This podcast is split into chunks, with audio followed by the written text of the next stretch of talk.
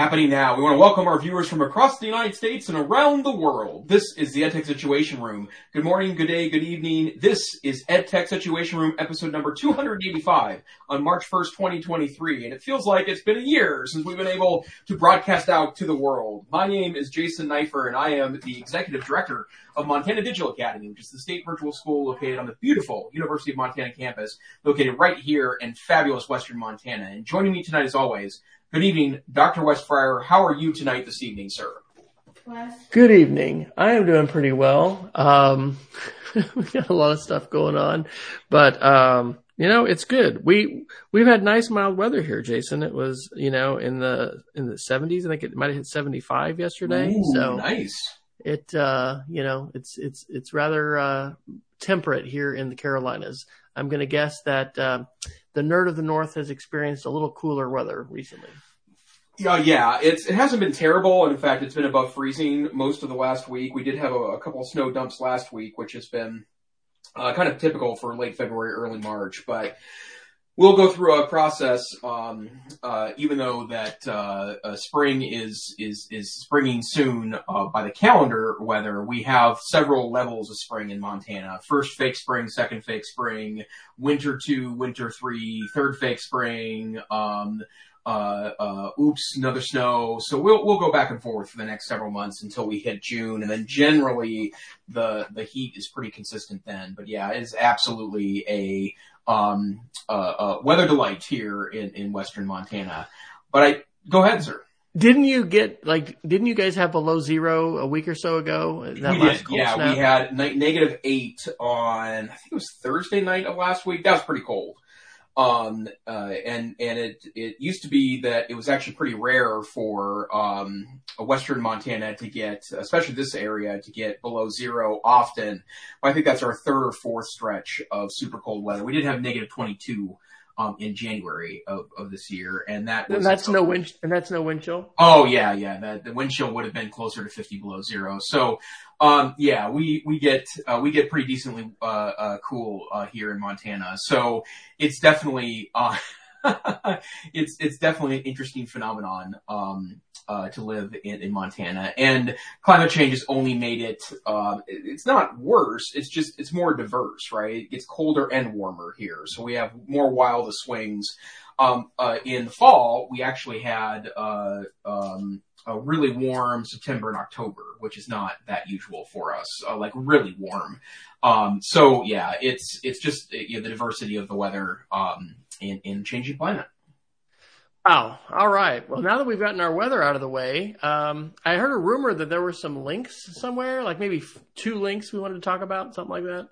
Um, yeah, I think we have a link or two to look at. So we have several topics we're going to go through tonight. We tend to take news and uh, kind of shoot it through uh, the education prism to see if we can't find some insights for uh, teachers, administrators, tech directors, and, and, those involved in the education world. And you can see all of our links at ed- edtechsr.com slash links. And tonight we have a lot of AI news, of course, um, tech corrections, some Google news, Apple news, a little bit of privacy, some social media, Facebook, Twitter news, hardware news, media literacy, and we'll end tonight with our geeks of the week. So I guess the, the, the preliminary question we need to ask is do we want to start with AI or do we want to end with AI? I mean, I can defer either way. I, I sort of think we should jump right into it. This, this, as we've said on the show several times, is is basically the story. I was thinking to, tonight, looking at links. Uh, remember when there were some holiday times where, like, well, there's not much happening, you know, and that that is just not not the case. So, but I'm up. It's up to you. You can. okay. Well, let's let's do a little AI um, to start off with. And so, lots happened in the last couple weeks in regards to AI. I guess for me, there is some breaking news that came out just a couple of hours ago um, that I do think is interesting. Uh, the Verge is reporting that OpenAI is, is announcing an API for ChatGPT and its uh, so-called Whisper speech to text tech. And um, uh, what I would say is that you're about to see a ton more tools that um, can um, uh, uh, utilize the power of the open AI platform and uh, and ChatGPT itself. And to be clear, it, there is already some interesting tools that use OpenAI because there has been an, an, API for accessing the back end of this, and that's where a lot of these tools are coming from. There are a number of competing uh, artificial intelligence platforms now that, that are feeding into this kind of frenzy of, of, of new platforms and new tool sets. But the bottom line is that now that there is an API open that you can utilize, and developers can plug, you know, their tools into, into ChatGPT, I think you're about to see a lot more interesting things. And what is interesting to me about this is there are already a lot of interesting things. Uh, for example, I, um, uh, installed a couple of plugins um, uh, last week. One of them is called YouTube Summary with ChatGPT, and it's really not um, uh, it, it's really not that nuanced. It really just takes the transcript from YouTube, the YouTube video, and automatically pastes it into uh, ChatGPT and asks for a summary of that, which I was already doing anyways manually. But it does take down, you know, a four or five click process to a one click process.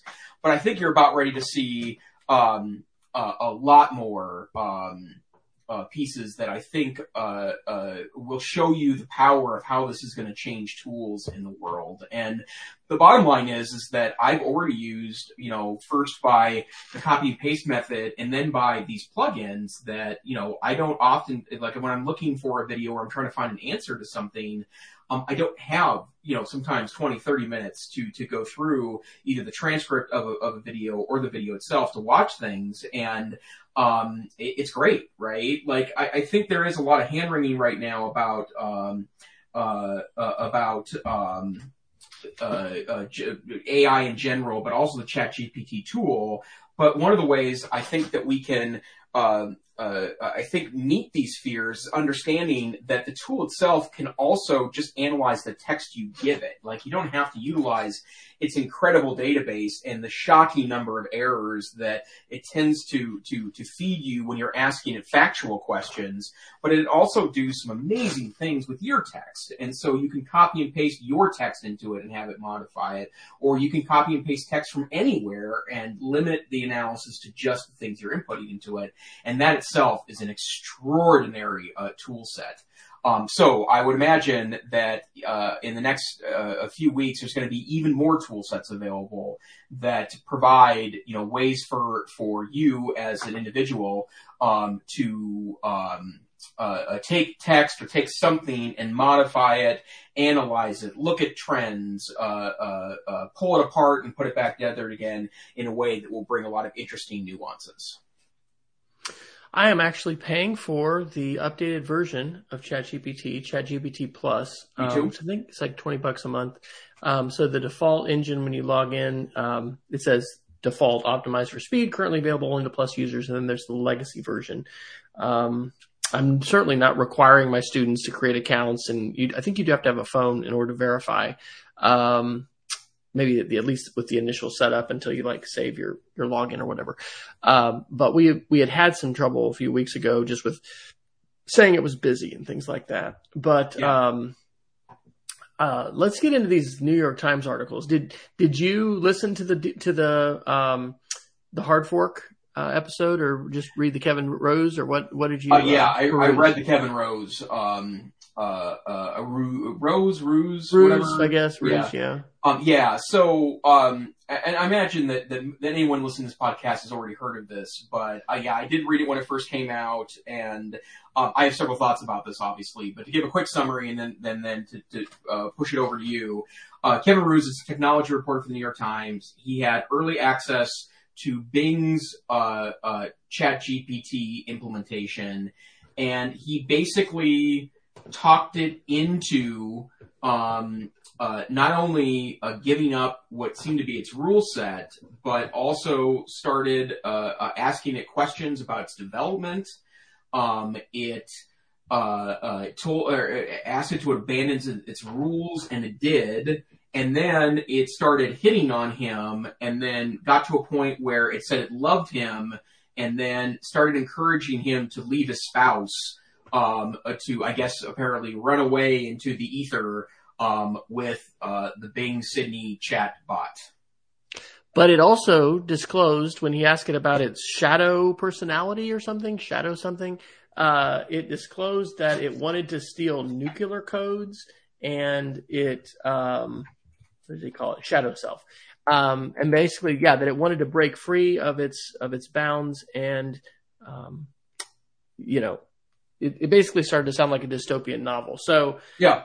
in response to this, I've heard some analysis, and there's well, I have a link. Did do you know about ar- uh, archive.today, Jason? Have you used that No. before? So a friend in Ohio, um, Ryan Collins, shout out, uh, who I uh, met through Twitter and then got to meet at their state conference a couple times, let me know about this. As far as I've been able to tell, and it works with New York Times, Washington Post, and I'm not advocating that people do not pay for articles, but if you would be interested, I'm, I'm just going to report the news. I'm going to factually tell you that the website archive.today, which is a little bit like the internet, uh, the, um, the internet Internet archives, uh, you know, uh, w- Wayback Machine, Yep. uh, creates a snapshot of a web page. But if that web page happens to be a, um, behind a paywall, it just ignores the paywall and creates the link. So the article I've just put, or the link that I've just put to that New York Times, because we, we oftentimes will share the chat, the uh, gift links. One of the difficulties about gift links are they're from the New York Times is they're crazy long. The Washington Posts are not.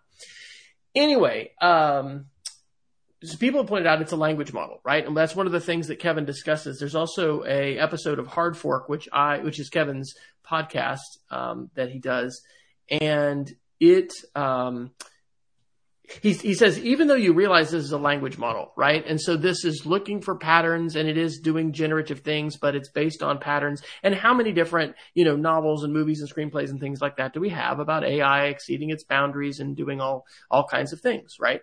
Um, even though he was telling himself this, it's still really, really weird to interact with what, you know, increasingly feels like, uh, you know, a, a, sentient, um, you know, entity. But, you know, it's not, it's, it's weird how we're, we're all wa- sort of wanting it to, to be that way. Um, this is definitely one of the most alarming, you know, articles ever.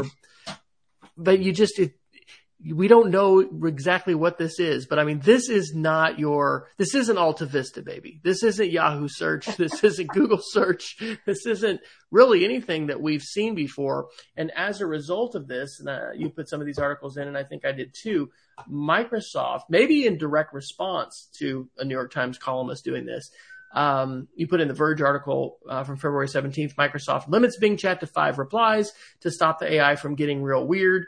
Um, and it also supposedly told it that it couldn't talk about its feelings anymore. Yeah. And so, what is so interesting about all this, and I think I've got, I have a really, um, I have a kind of a weird, um, there's a few more articles like this, but if you skip down, um, next to the last under the AIs, this is, this is the Ezra Klein podcast from February 24th. it's called Inside the Minds of Spiders, Octopuses, and Artificial Intelligence. So this is this is an interview with a science fiction writer called Adrian Tchaikovsky, and he's written uh, novels The Children of Time, Children of Ruin, Children of Memory. They this is a fantastic uh, conversation about what the nature of creativity is, and you know what what is intelligence? And you know we don't have to be talking about you know aliens or even science fiction to talk about some really different intelligences when it comes to like he says octop- octopi i guess octopuses. Well they say octopuses. Whatever. Um it there is just so much here and i think that you know, we, we need to get beyond the sky is falling, but this, this, this is something that we've said before. You, I think we, we need to play with and we need to really, we, we already have folks that are using this operationally in the real world. And, and the number one uh, recommendation, and I, I guess this is probably pretty important as we talk to students about it is it's going to be verify and fact check right? Because this tendency for the AI to hallucinate, it's different when you're asking it to do creative writing than when you're asking it to do, you know, factual sorts of things.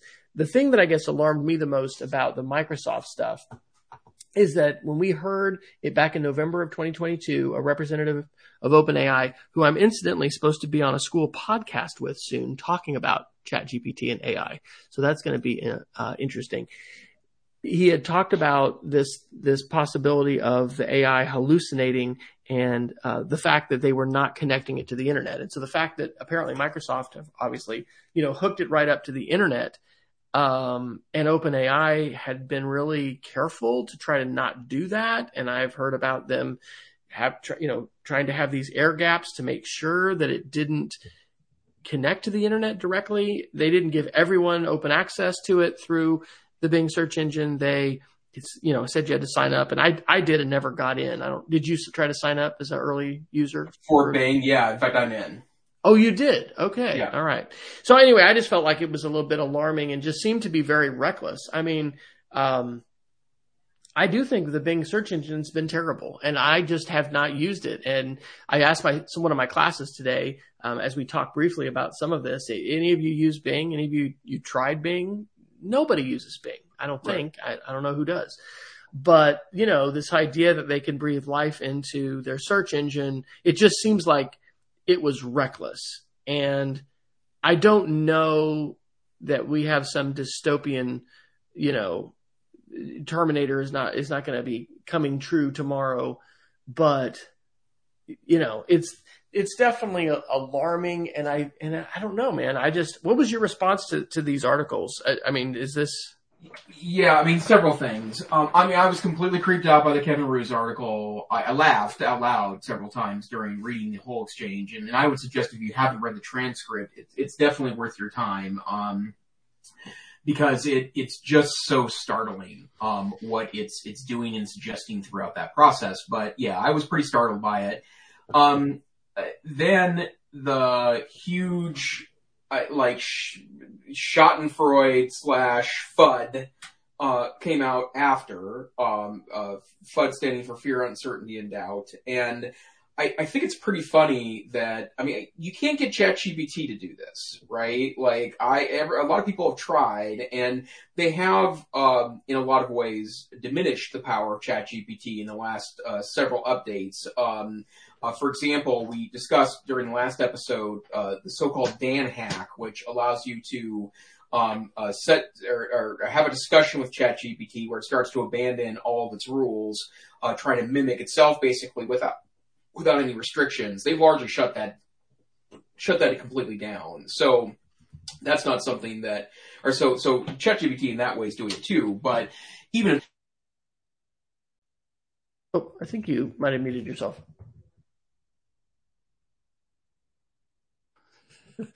yeah, you, you're you're on mute. There you go. Uh, can you hear me? I can hear you now. Yes. Okay.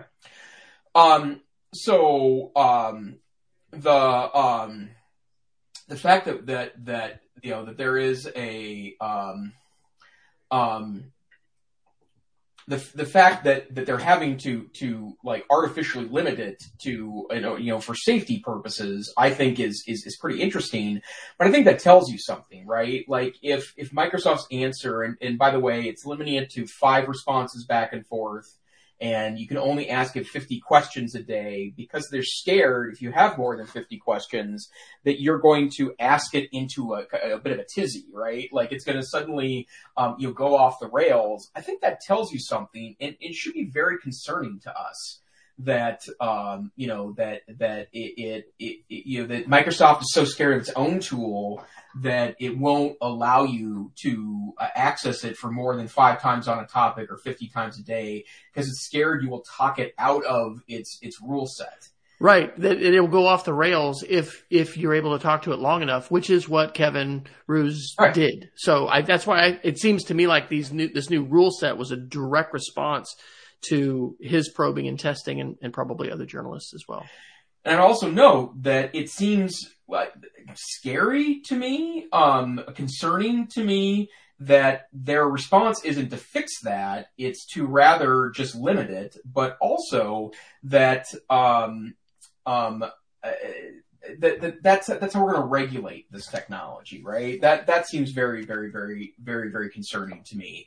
And the other thing that I would also note that um, uh, you know, it is a better search with that. I have been playing with it a little bit. I did try to, you know, after the the uh, kind of lobotomized version was released, was when I got beta access to um, to the ChatGPT chat search plugin and Bing. It's pretty good, um, you know, and it it it it, it, does access the internet, which is super interesting. And that's really the main difference between, you know, Bing GPT as a tool and then uh, ChatGPT. ChatGPT, uh, its database is limited to 2021 and before. It also tends to beg off political questions and anything really that's, that's controversial has been kind of uh, ruled out of the, the, the model uh, itself that it utilizes. But, you know, uh, the Bing search does search the internet, right? And so in that way, it's a little more useful.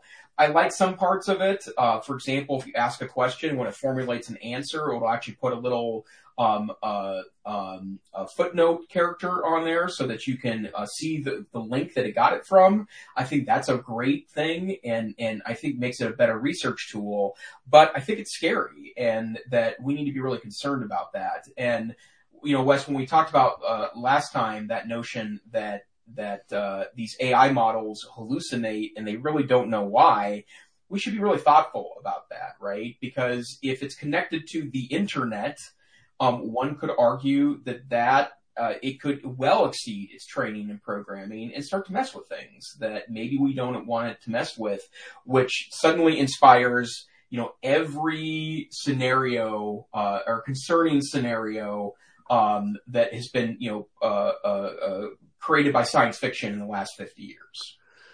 So there's two different dynamics that are happening here that are that seem to be troubling, but they also seem to be sort of inevitable. Maybe I don't know. One of them I already mentioned. It's that just Microsoft is being reckless.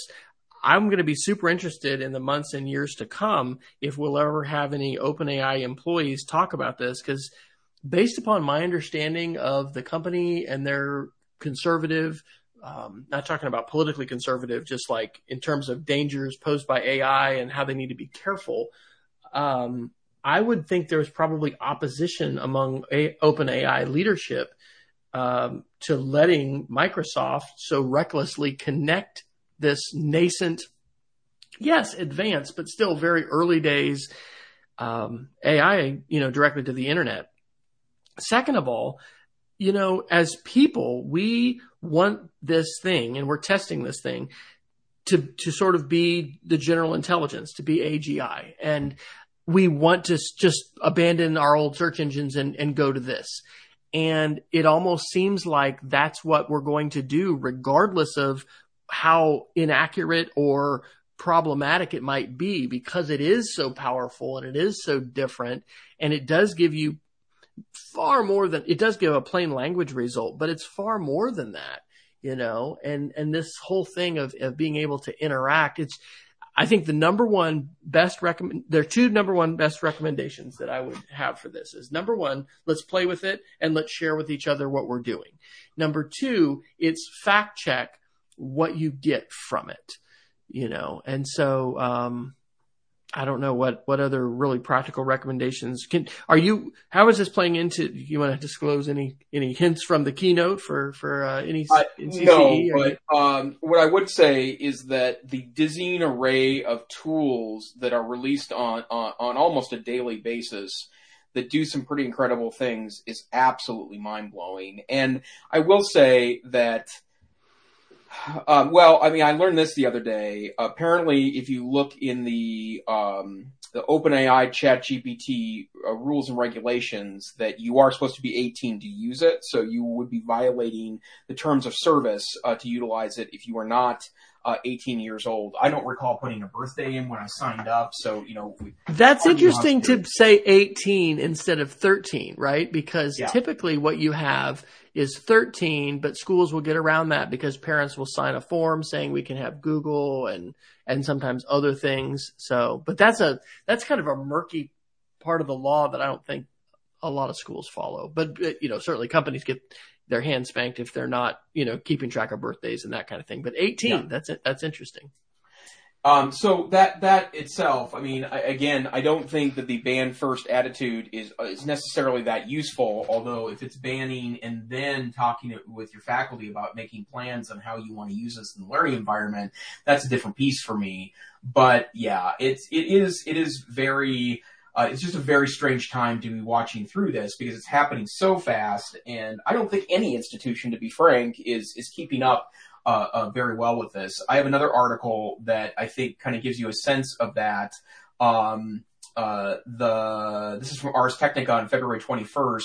Um, uh, there's a magazine that takes uh, it's a sci-fi magazine um, that that takes fiction um, uh, submissions and they're they've shut down. It's it's called Clarkesworld Magazine, and they have temporarily closed story submissions due to a massive increase in machine generated stories sent to the publication. And they'd shared some graphs on Twitter, uh, kind of talking about the number of um, of submissions, and it went from you know uh, like single digit, double or low double digits um, in in the previous three years um, to in December uh, they uh, had 50, in January they had over 100, and in February they had over 500, and um, the uh, the bottom line is is that I don't think this is going to be the only uh, institution that is going to um, it, it's going to to see a, a, shocking increase in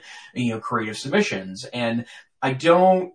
Uh, I, have talked to several friends and, and, colleagues and you know smart people about this. I have one friend who's a pretty extraordinary writer and very smart guy, an outstanding English teacher, and he says, for example, that um, that that he thinks that the art generation is a little more interesting right now because he feels like that uh, that the writing has you know, a long way to go before for its its uh, something you would consider a legitimate alternative to just writing something yourself but I think about it in terms of you know what I've done with it in the last uh, eight weeks or so, and it, it's not quite a daily tool for me. Um, it was for a little while in January when when it was novel, but now it's it's certainly up in the background most of the time. But you know, having to rewrite something or suggesting alternative words to me, or I had to submit a report a month ago that was very tight on characters, and um, I had three paragraphs that were pretty dense and didn't have a lot of fluff in them, and I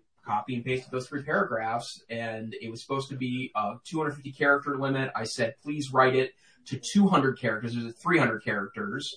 Um, I wrote it to 200 characters, and then I cleaned it up so it was 250 characters, right? And you know, little things like that, I think, are you know extremely useful conception, but there's going to be a, uh, a pretty consistent um, uh, uh, uh, point at which almost all creative endeavors are going to get challenged by these technologies. Okay, you're the nerd of the North. I'm in the Carolinas. I was just thinking, I you know before we started, I needed a byline, so I have ChatGPT Plus open. So I just said, I'm a technology loving teacher and definitely a geek. I'd like a byline to use in a podcast, something that maybe starts with a C. My co-host is the nerd of the North.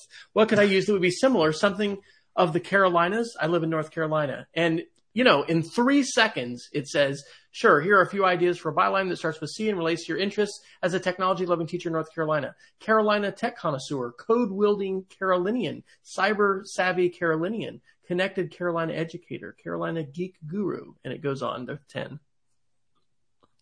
Yeah. Well, um, I tweeted the other day. Uh, someone had said that um, they had, they they asked ChatGPT to write twenty nice compliments, and they turned it into a little rip-off thing, you like you would a phone number when someone's selling a bike or something, right? And so he put it up his classroom, and kids would pull a compliment off on their way out of the the classroom every day. I think the generation part of this is pretty extraordinary.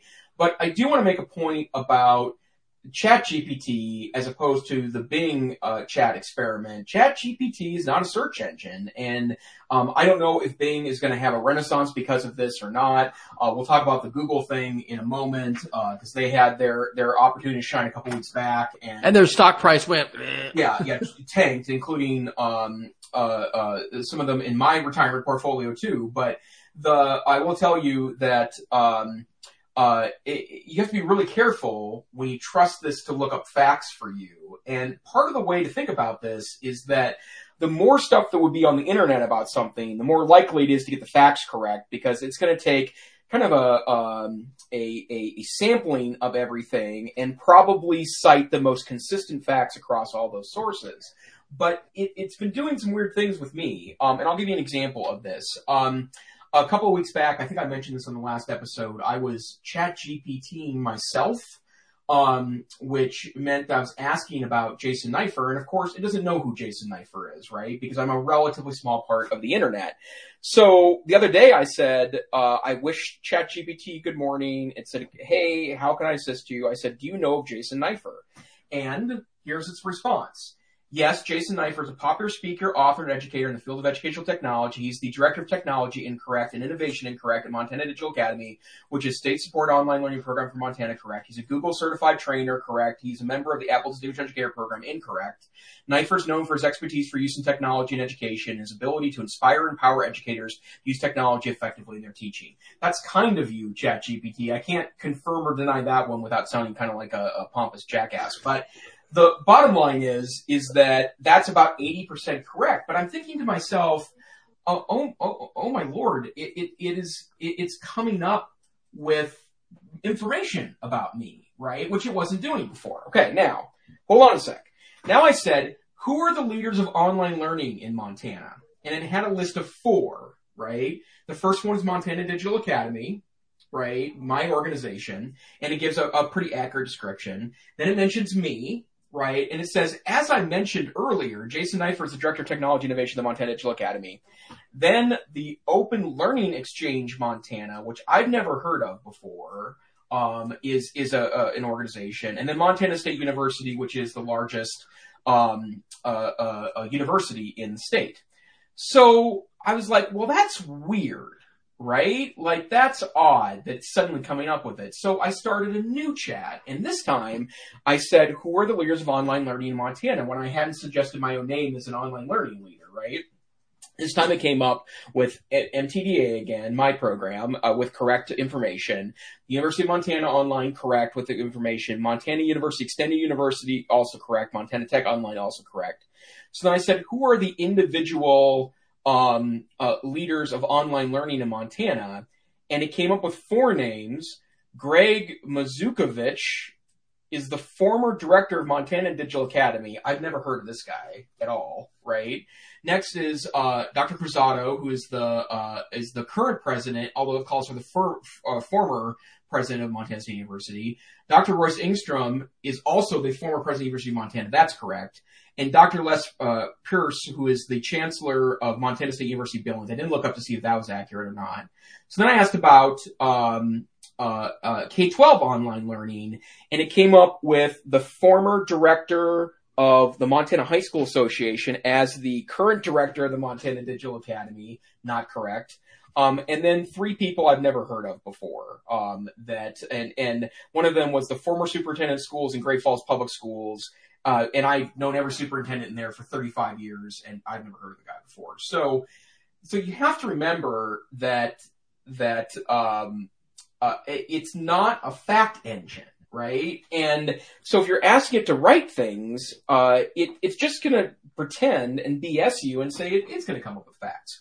By the way, I then asked, I, I cleared it again and and said, "Do you know of Jason Neiffer?" Right, which I asked that same question five minutes before in a separate chat. It said, "Jason Neiffer is not a known public figure, so I don't have any specific information about him. However, if you provide me more context about who he is or what he does, I may be able to assist you further." So it's pretty uh, off, right? Because uh, you can ask the same question several times, which you know it's been a, a feature of this, right? It never gives you the same answer twice but it's also not apparently pulling from the same consistent information because one time it could tell me who who I am, the next time it can't.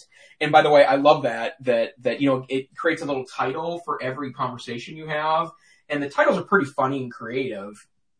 Uh, for example, uh, Jason Neiffer question mark who's that is what the title of the chat was uh, this time around. By the way, Wes, um, it does know you. So I said, who is Wes Fryer? Do you know Wes Fryer? As an AI language model, I do not personally know individuals like human beings. However, I can tell you that Wes Fryer is an educator, author, digital learning consultant, and speaker who's worked in the field of education for many years. He's the founder of the website Moving at the Speed of Creativity and has written several books and articles on topics related to educational technology and podca- podcasting, digital storytelling, and mobile learning. Correct, correct, correct, correct, correct.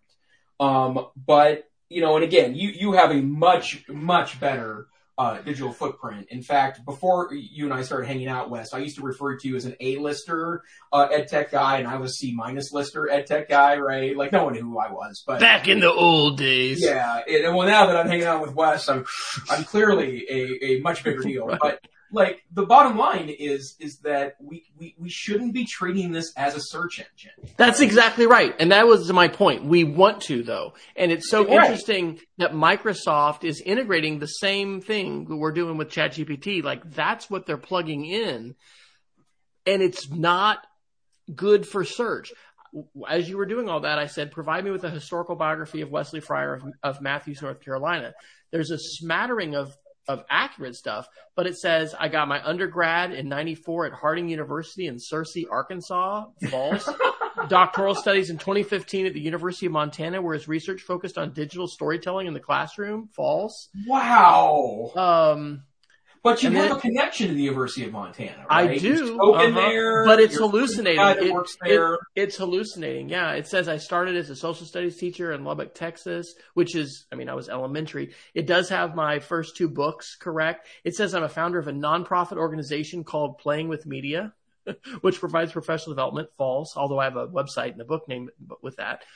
Um, and then here's the here's the end. This is the last paragraph. In addition to his work in education, Fryer is also a licensed airplane and glider pilot. He has written about his experiences flying in several of his books and on his blog. uh, okay. Well, and I and I have flown. You know, I had 52 hours in undergraduate pilot training in the Air Force, and I have flown in gliders, but I'm not licensed. And uh, you know, it's a oh. weird mix of factual and not. I, in fact, I think that's a that's a great example of why, and and I do. I think this is part of the advice that we should be giving to each other as as educational colleagues and our students. I do think we should move beyond the the ban it, block it, don't touch it, you know, stop everyone, stop, stop everyone, don't don't use it. I think that we need to play with it, and I think we need to explore with it and I think that we can creatively generate some pretty interesting things, but we've got to fact check it and we shouldn't be using it as a search engine. There's going to be some kind of metaphor that we could think about here. You know, when, when you use, um, when I use a match, you know, like a flashlight or something, I don't know, that's not a good one, but like when you, when you're, when you're using something that kind of might seem like it would work, but it, but it really won't, right? right. I mean, a match is going to go out. It's just not going to, it's not going to serve a, a, good role. If, if you need to have a sustained light, you got to find a candle. Um, and this is not, not, not, not a great tool for finding facts. It is a great tool for creative writing. And it, it you know it, and it's moving in the direction of having a lot of facts. But i don't know jason how do you think they're going to get it to fact check? Like it is fundamentally a language model that's analyzing language and is learning learning to speak. I don't know how they're going to get it to speak truth well, part of, by the way, I just did what exactly what you did, right? And I said, create a biography of Jason Neifert of Montana. And now I just spit out six paragraphs of, of about 50% right text, a couple of, of examples. Um, earning a bachelor's degree in education from the University of Montana, incorrect. Um, Neifert began his career in a small rural school, incorrect. It was a large rural school. For that matter, he quickly recognized the potential of technology to ruralize education and became an early adopter technology in the classroom, correct. Um, that I have a master's degree from the University of Montana, not true. Um, uh, uh, I, uh, I was recruited for Apple as an education development executive. Not true, but funny and kind of cool. I wish I were working for Apple. Um, uh, uh, by the way, um, uh, uh Apple recruiting, uh, Neifert at gmail.com. Uh, the other pieces that, you know, that, that are untrue, it, it, gave me that weird title again, Director of Technology Innovation for Montana Digital Academy. I'm an accomplished speaker, uh, judge, judge it for yourself. Outside of work, Jason is an avid outdoorsman, kind of. My wife would laugh at that, and enjoys the mountains and forests of Montana. I'm a dedicated family man and enjoys uh, uh, uh, time with my wife and two children. I am married, no kids. I do have a big stinky dog, though. This is um, super interesting because it knows a lot of things about you. Yeah. But it didn't reveal that up front, or else it's gotten better since you tried this the last time. But when your query changed, because this is another thing that's key, right? right? The queries are key. And we, we, and it gets mo, it's most interesting, just like Kevin Roose of the New York Times discovered, although that was an extreme situation. It gets most interesting when you have these sustained interactions. So I think that's something that we need to do as we're playing with it too, is not just be like, oh, write me an essay about Romeo and Juliet and, you know, make it a, you know, make it a great essay or something and then stop. Continue to, to query it because it's, that's fascinating. It's fascinating to me that it does know things about you, but you need to formulate you, apparently your query better in order to draw those things out. And, and by the way, I just asked it about your bio. So, you know, seemingly a search engine is correct when it's giving you the same answers it's giving me. And, and, and this is a question that I have as well. Apparently, we are interacting like I, don't know. Is the Bing iteration of this running as a separate instance that's air gapped and separated off from the, the this other one?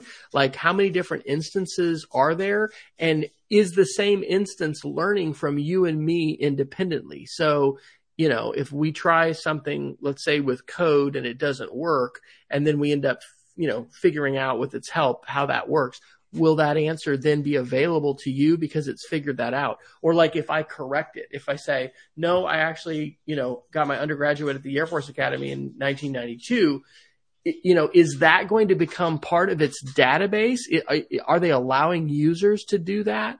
I just, it, it's incredible, man. We're in the middle of this huge experiment with ostensibly the most powerful, one of the most powerful tech, you know, algorithms that that has certainly ever been, uh, you know, released to the public. I'm sure that the NSA and and security agencies have things, but I don't know. They they might not have anything better than this. This is what OpenAI has come up with with after you know millions and millions of dollars of investment. So this it seems wild that we are, you know, basically beta testing this live together, but we're only dimly peering into the you know, into the room as far as what's going on yeah. here. And one other thing to remember is there are multiple um, AI models, right? Like, you know, OpenAI's ChatGPT is one of them. They have a separate one for images. There are dozens of them. There's only about four or five of them that are, are popularly pro- plugging into tools.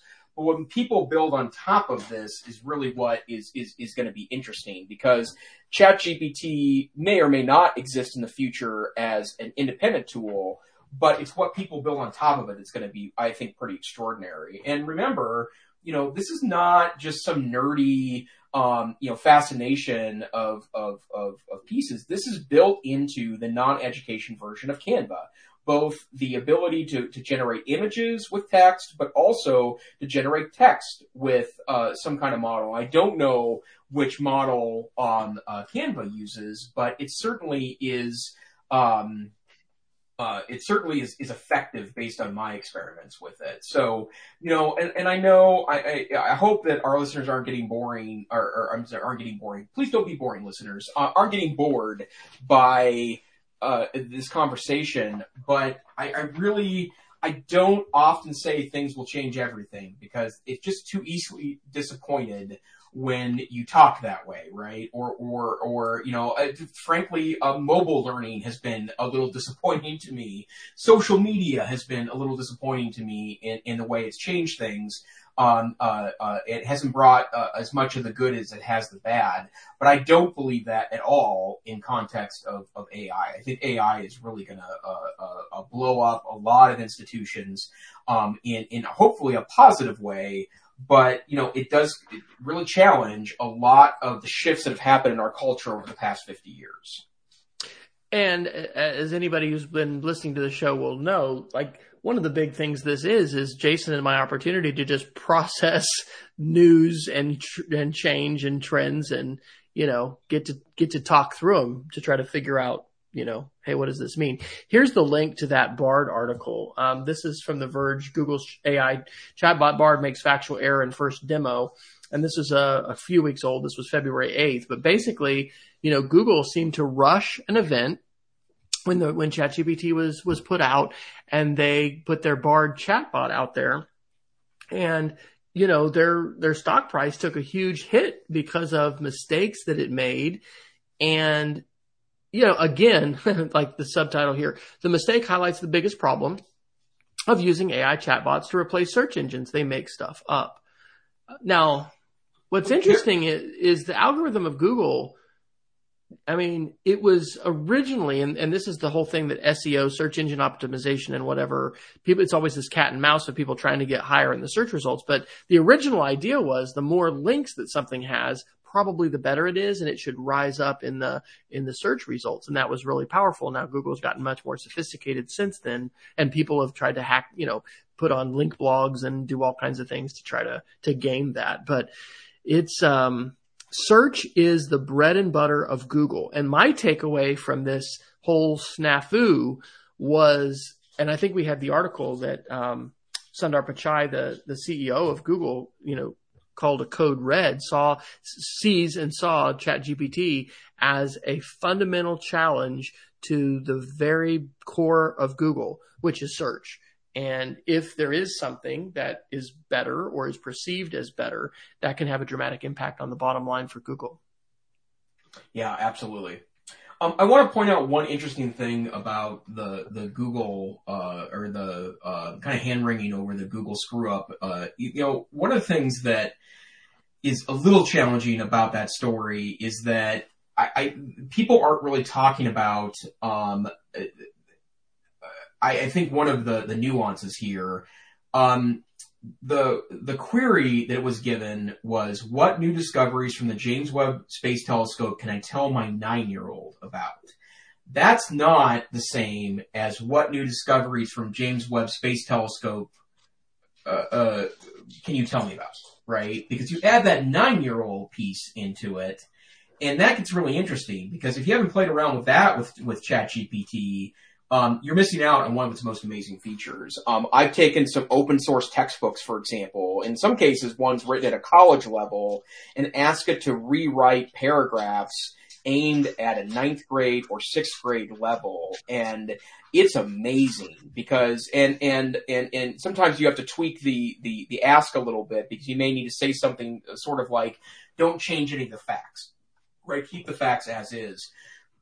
Or make sure you describe all the facts but that's one of the, most powerful examples of that is that it can it can you know modify things related to the audience that you're aiming it at.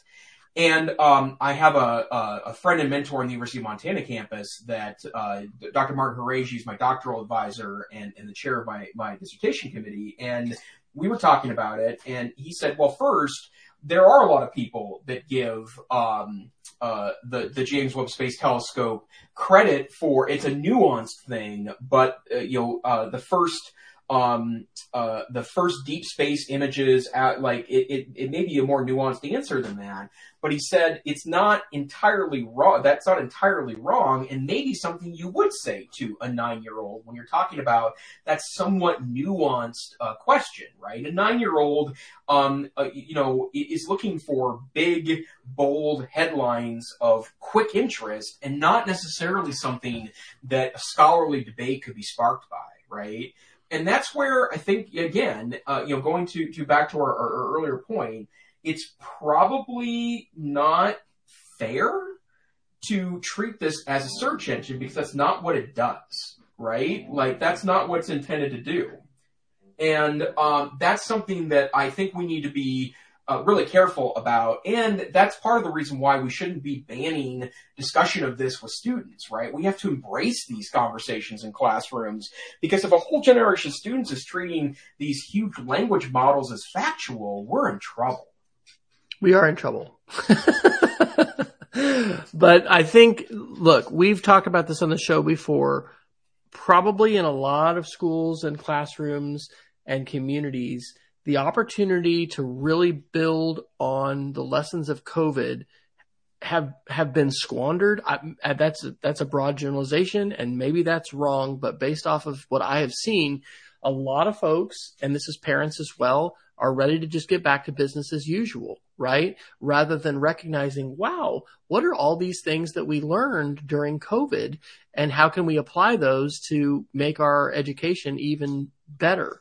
I think that fundamentally the challenges that ChatGPT poses to essay writing, to assessment, to college admissions should be taken as an opportunity to rethink what we have been doing and whether there are more authentic and beneficial ways to assess. Why are we assessing? What are we trying to assess? And what are the ways in which we can do that uh, authentically? So I, I, I don't know. I think that we there's a friend who I talked with recently, and I won't call him out or their school, but um, they're about to do in March a really a great deep dive. It sounds like into ChatGPT and AI, and have some panels at school, and and I think have some opportunities for teachers to play together with it. What are the unintended consequences of this? I've already heard stories of, you know, teachers, you know, banning students who bring an image that they've created using a generative AI tool. I think that we need to be forthright and honest when we use these things. We need to attribute them just like we do other kinds of sources. And if we are creating a fear factor that use this and you fail, um, I think we're going to be creating more of an incentive for students to lie and to deceive and not to be honest and forthright. We're going to squander a lot of opportunities that we could have to learn together about this. So I think in general, just seizing this as an opportunity to learn together, um, is probably the the most important thing. So. But by the way, one last thing, and I realize we're at the top of the hour and we haven't even got past four articles yet. But um, I did go into Canva and ask their AI model to write a biography of me, and it's zero percent correct. Um, Jason Neiffer is a native Montana with a passion for connecting local communities to the great outdoors. He grew up exploring the mountains and valleys of Montana and developed deep appreciation for his home state's beauty and natural resources. After graduating from Montana State University in incorrect, he worked as a wilderness guide incorrect, ski instructor incorrect, and a river guide, sharing his love of the outdoors and countless visitors. I'm a member of the Montana Wilderness Association Board. I founded the Montana Outdoor Recreation Program. Um, yeah, completely out there. It sounds like generic outdoorsy Montana guy. Creative writing, ladies and gentlemen. Okay, well, why don't we do this? Why don't each of us take just a couple articles, just as a as quick hits that are, uh, I don't know. There's so many great ones that are in these other sections. Um, I feel like we should do a second hour of the show, but I don't know that we're going to. Yeah, yeah. As the, the, the the listenership just goes down. Um, yeah, I, I I feel like I'm going to take the one that, that you were going to take, Wes. But um, go no, go for it. Go for YouTube it. YouTube announced uh, yes. an extremely interesting new tool that now in the create button in your YouTube account, podcast is an example of something that you can upload there now. Um, and uh, it not only allows you to, to have some basic editing tools um, that you can upload um, um, uh, uh, uh a podcast uh, under there, it gives you access to all the analytics, uh, which I think is super interesting. And um, I, I think that uh, especially for people that you know. Well, one of the things that, obviously will come with that is that YouTube will be advertising on your podcast, then, right? Just like it does on your videos, unless you buy your way out of them, like I do. But to have access to all those amazing analytical tools for a podcast, especially something like you know a, a bit more informal, like the EdTech Situation Room, you know, certainly more uh, analytics that'd be worth most other strategies for hosting a podcast. Yeah, it is. Uh, I mean, the the Anchor is a pod. My wife and I have started a podcast in the last, you know, t- two months, I guess. And uh, Anchor, Anchor's phenomenal. It really is. And so these kind of these kind of tools, um, you know, make make me. Uh, I mean, what we're doing with StreamYard and being able to have this available automatically on YouTube and Facebook is is pretty fantastic. But ooh, that's interesting. Hmm. I wonder if I'll be able to just go in, click a podcast button. Huh that'll be interesting to see yeah. what what yeah, that we'll what that, that does. Okay. Um, do you know what Project Texas is, Jason? Um, no, I don't. Okay, so uh, I have a bunch of podcasts in here. There's one called Ban TikTok. This is Today Explained, which is a Vox Media podcast, and this was from uh, January 21st. And it talks about a lot of this background around TikTok and TikTok bans. We've talked about this for a while. Um, I put a link in here on the side of that to a Mastodon quote to put a Mastodon. Quote, Project Texas would position TikTok like a defense contractor and put Oracle in the position of being an auditor for the U.S. government. And I have also got a link uh, to a Lawfare blog article called Project Texas, the details of TikTok's plan to remain operational in the United States. So what TikTok is trying to do is not only um, have its servers located in the United States and try and provide some guarantees that, oh, yes, this is all going to stay, you know, here in the United States and, you know, the Chinese government's not going to come and take it. They haven't actually said that, but they're going to be setting up a way in which a third party like Oracle uh, can be an auditor just the same way that we have for defense contractors. So I think it's fascinating. It really does. TikTok seems to be sort of what's the a, a punching bag that you know legislators of, of all political parties and flavors will want to you yes. know take take, uh, take a shot at. Wes Fryer, the breaking news today: the Montana Senate passed a TikTok ban. So it's happening. But what, but what does that mean? Is that just does that just mean within schools and on state uh, networks? No, or? that means it's banned in the state of Montana. And there's a lot of technical pieces of this, and it may be similar to the actions happening in Texas. There's an article um, in in the show notes today for it. Um, it is the Billings. It's under um, tech correction. Uh, bill to block Montanans from accessing TikTok clears Senate committee. And so that actually passed. Yes, yeah. It, That'll it, probably that I'm no lawyer, but that will probably be struck down um, by the courts. But man, that is that is fascinating. Yep. Um, again, this is why Project Texas. There's I don't have the link to it, but I think on the Hard Fork podcast, which is uh, Kevin Roose and I don't I forget his co-host. Um, they uh, they had a, a, really great.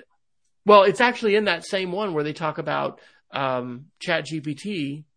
They talk about going to this like sort of PR showcase at the at the TikTok headquarters, but they have Slack channels open to ByteDance, and it it's not like they have you know pictures of President Xi all over the place and and in you know Chinese flags, but it's definitely a Chinese company, and it did not alleviate all their their their questions. And when they asked some hard questions there, they were like, "No, we can't we can't answer that." So, um, okay, another quick one. Yeah. Um, let's see. Oh, hey, the Apple Watch might be banned um, in the United that. States. Um, there's a great article from The Hill that talks about the, the, the, political wranglings going on in the background, but the Internet, U.S. International Trade Commission ruled in December that Apple is infringing on the patents of a medical device company called AliveCor, um, and it's the wearable electrocardiogram patents that it's it's it's ruling on, and um, there is a decision that the Biden administration needs to make on whether or not that that they're going to then uh, stop sales of Apple Watches in the United States due to this. And apparently, Apple's leaning pretty hard on the Biden administration for you know obvious reasons. Um, but uh, yeah, so if your Apple Apple Watch might become a collector's item in the United States, or you might have to sneak into Canada to get your Apple Watch. Okay, and let's do a quick one. We're going a little bit off. Well, it's actually we started late, so we're we're 57 and a half minutes.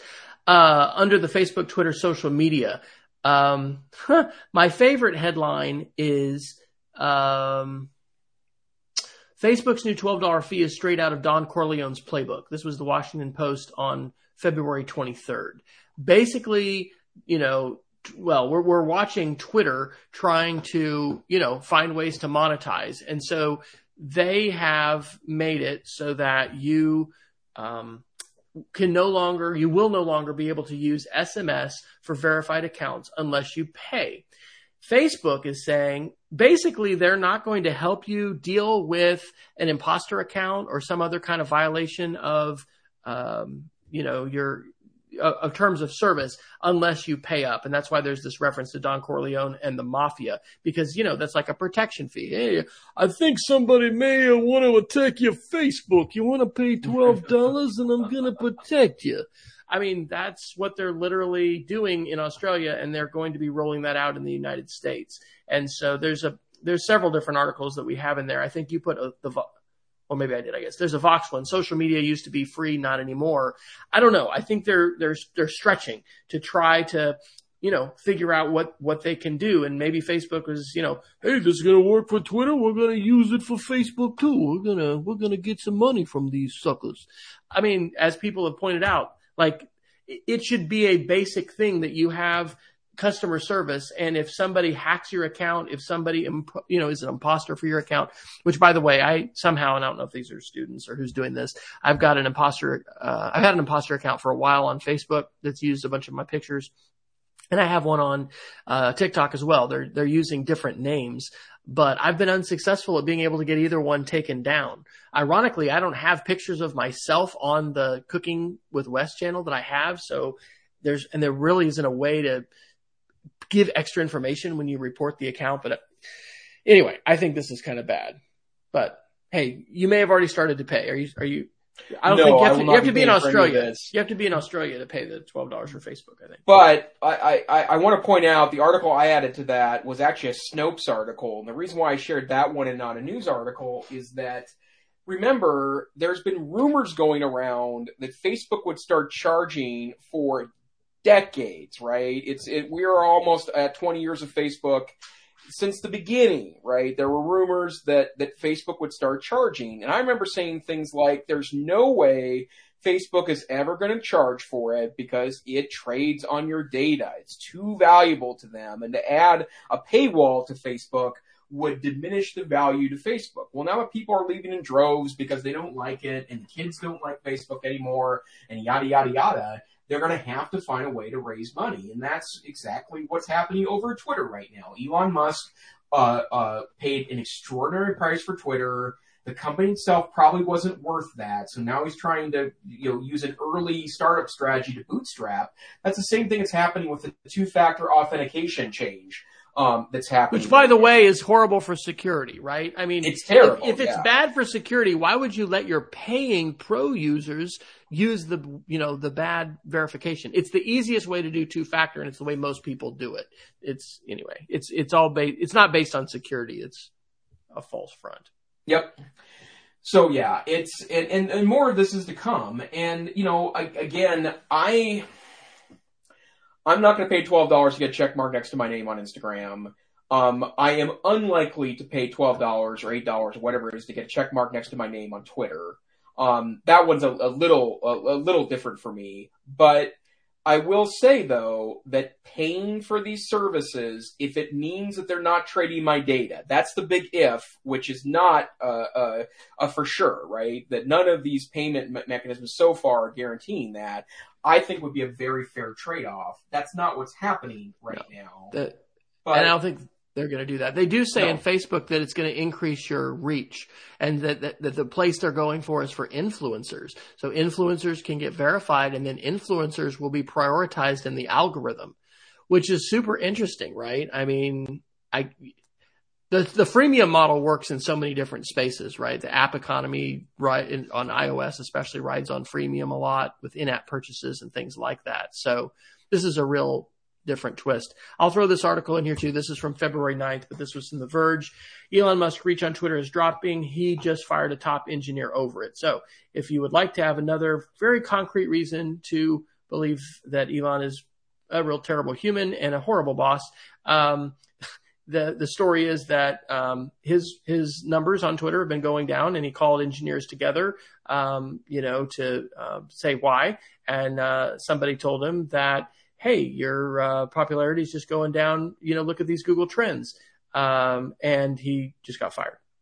So, not a very good guy. Glad I don't work for him. Well, Jason, I think we should probably do some geeks of the week, but don't fear because we'll still talk about AI in at least one of them. Uh, yeah, get the truth. Uh, but I almost actually threw a tool in there as well. Um, I happen to be shopping for a couple of items right now that I don't need right away, and I have a strategy that I use for that. Um, Amazon's prices fluctuate very dramatically, and in fact, there are days when sometimes there can be an unadvertised 20, 30, 40, 50% discount on things um, that you would never know about unless you clicked on them. And that's where Camel, Camel, Camel uh, comes into place. You go to camelcamelcamel.com you have to sign up for an account uh, uh, to utilize the tool, and you can copy and paste an Amazon link into there, and it will notify you via email if the price drops based on a, a, a, standard use set. And so, for example of this, there's a certain kind of pen that I absolutely love. Uh, these are uh, Papermate Ink Joys um, that uh, come in multiple colors. I love these. I love colored pens. It's really like the different colors, and it's fun to draw and play with them. Um, but there's a 20 pack that uh, retails for $25, but they often go on sale for much cheaper than that. So every time they're below $10, Camel, Camel, Camel uh, lets me know that these pens are available under my threshold, which is $10, and then I buy another set of them. Is your microphone to the right of you? It is. Yeah, when you were turning, your your audio was a lot better. As oh well, maybe I should look at that. Go, that, go like that. So that's usually better. Like usually better. hey, that's okay. Hey, we learned something tonight. Folks, Yay. we're always learning. We're always learning. Okay, this is going to blow your mind, I think, Jason, because I bet you have you heard of Dur- the Durable AI website generator? No. Okay, so it's durable.co, and in literally 30 seconds, you can build a full website and then you can customize it by simply logging in. You do not even need to. Um, I'm gonna. Can I screen share? You can. If I go cinnamon layout, I'm gonna present screen share. All right, easiest with two monitors. I, folks, we're doing this live because okay, I haven't all right, so here's durable. Okay, so we're gonna let we're gonna let Jason uh, decide. Okay, so I'm gonna generate a website. Uh, I'm gonna get started in 30 seconds. What kind of a business, Jason, um, are you starting? You can do um, all kinds of I'm things. starting a I like DJ business. Okay, so we're going to DJ, and um, I think I'm gonna need a business name. So what is it? Um. yes, there you go. Okay, Jason spins the tunes. Here we go. Building the website, picking the color palette, generating a beautiful hero, writing a positive testimonial, adding some services, adding a map. Uh, it's going to do it for here in Matthews, I think. Writing a paragraph, and voila, the web- website is ready. Let's check it out. So here it is: DJ Party in Indian Trail, which is actually kind of kind of where we are. Uh, you can regenerate that. Jason spins the tunes was an amazing DJ for our wedding. He kept the party going all night and everyone had an incredible time. Highly recommend. There's some pictures, music system, sound lighting. There's the location. Contact Jason spins the tunes. And um, yeah, I think let's do it. So we just click customize. We'll log in with a Google account and we're off and running. So what do you think? You ready to sign up. Wow, yeah, that's uh, that's that's pretty amazing. It's and like speaks, a template, uh, a template times ten. And it speaks to what you had said earlier about the things that are built off yeah. of these tools, right? Okay, and then the last one is this is a cool podcast recommendation. The Last Soviet. Um, did you know that um, an NSYNC superstar trained to be the youngest astronaut um, and go up with the Russians? No, I did not know that at all. Okay, so this is a very cool podcast that my wife discovered. It's called The Last Soviet. Um, Lance Bass, who is with NSYNC, um, trained to be a cosmonaut. But what he tells the story of is the Soviet cosmonaut that got stuck up on the Mir space station when the Soviet Union collapsed, and he chose to stay up there, and what happened to him. So anyway, it's a pretty cool podcast. I think we may set a record for longest show. I mean, we're only yeah, 7 we're, we're seven minutes over the certain. hour. But yeah, we've well, probably gone 10 minutes before. Yeah. Wes, where can people find you on the internet? Well, as you can see above my Ed, Carolina EdTech connoisseur byline, you can find me at wesfryer.com slash after, and I've got a ridiculous number of links. Um, but I'm still on Twitter and mainly, mainly on Mastodon, but there's other various and sundry places to connect with me. How about you, nerd of the North? Uh, best place to find me is probably Twitter still, uh, at Tech Savvy Teach, and you can also find me on Mastodon at mastodon.cloud at knife. Um, but this here is not Mastodon. This is the EdTech Situation Room podcast. We are a once a week podcast on Wednesday nights at 7 p.m. Mountain, 9 p.m. Eastern time, sometime in the middle of the night UTC. Uh, we, we hope you join us live. We love our YouTube, um, uh, uh, uh, uh commenters and those that watch us live across various platforms. But if you can't join us live, find our podcast anywhere find our podcasts are aggregated. You can also go to YouTube and see past episodes with video. We are available on Facebook on video, or you can go to our website, edtechsr.com, get a tiny MP3 if that's your thing, or see all the links that we talked about, or in this case this week didn't talk about, um, as we got stuck in another AI rabbit hole. Um, we hope you have a wonderful week. Stay safe, stay savvy, and we hope to see you next time on the EdTech Situation Room. Good night. Bye, everybody.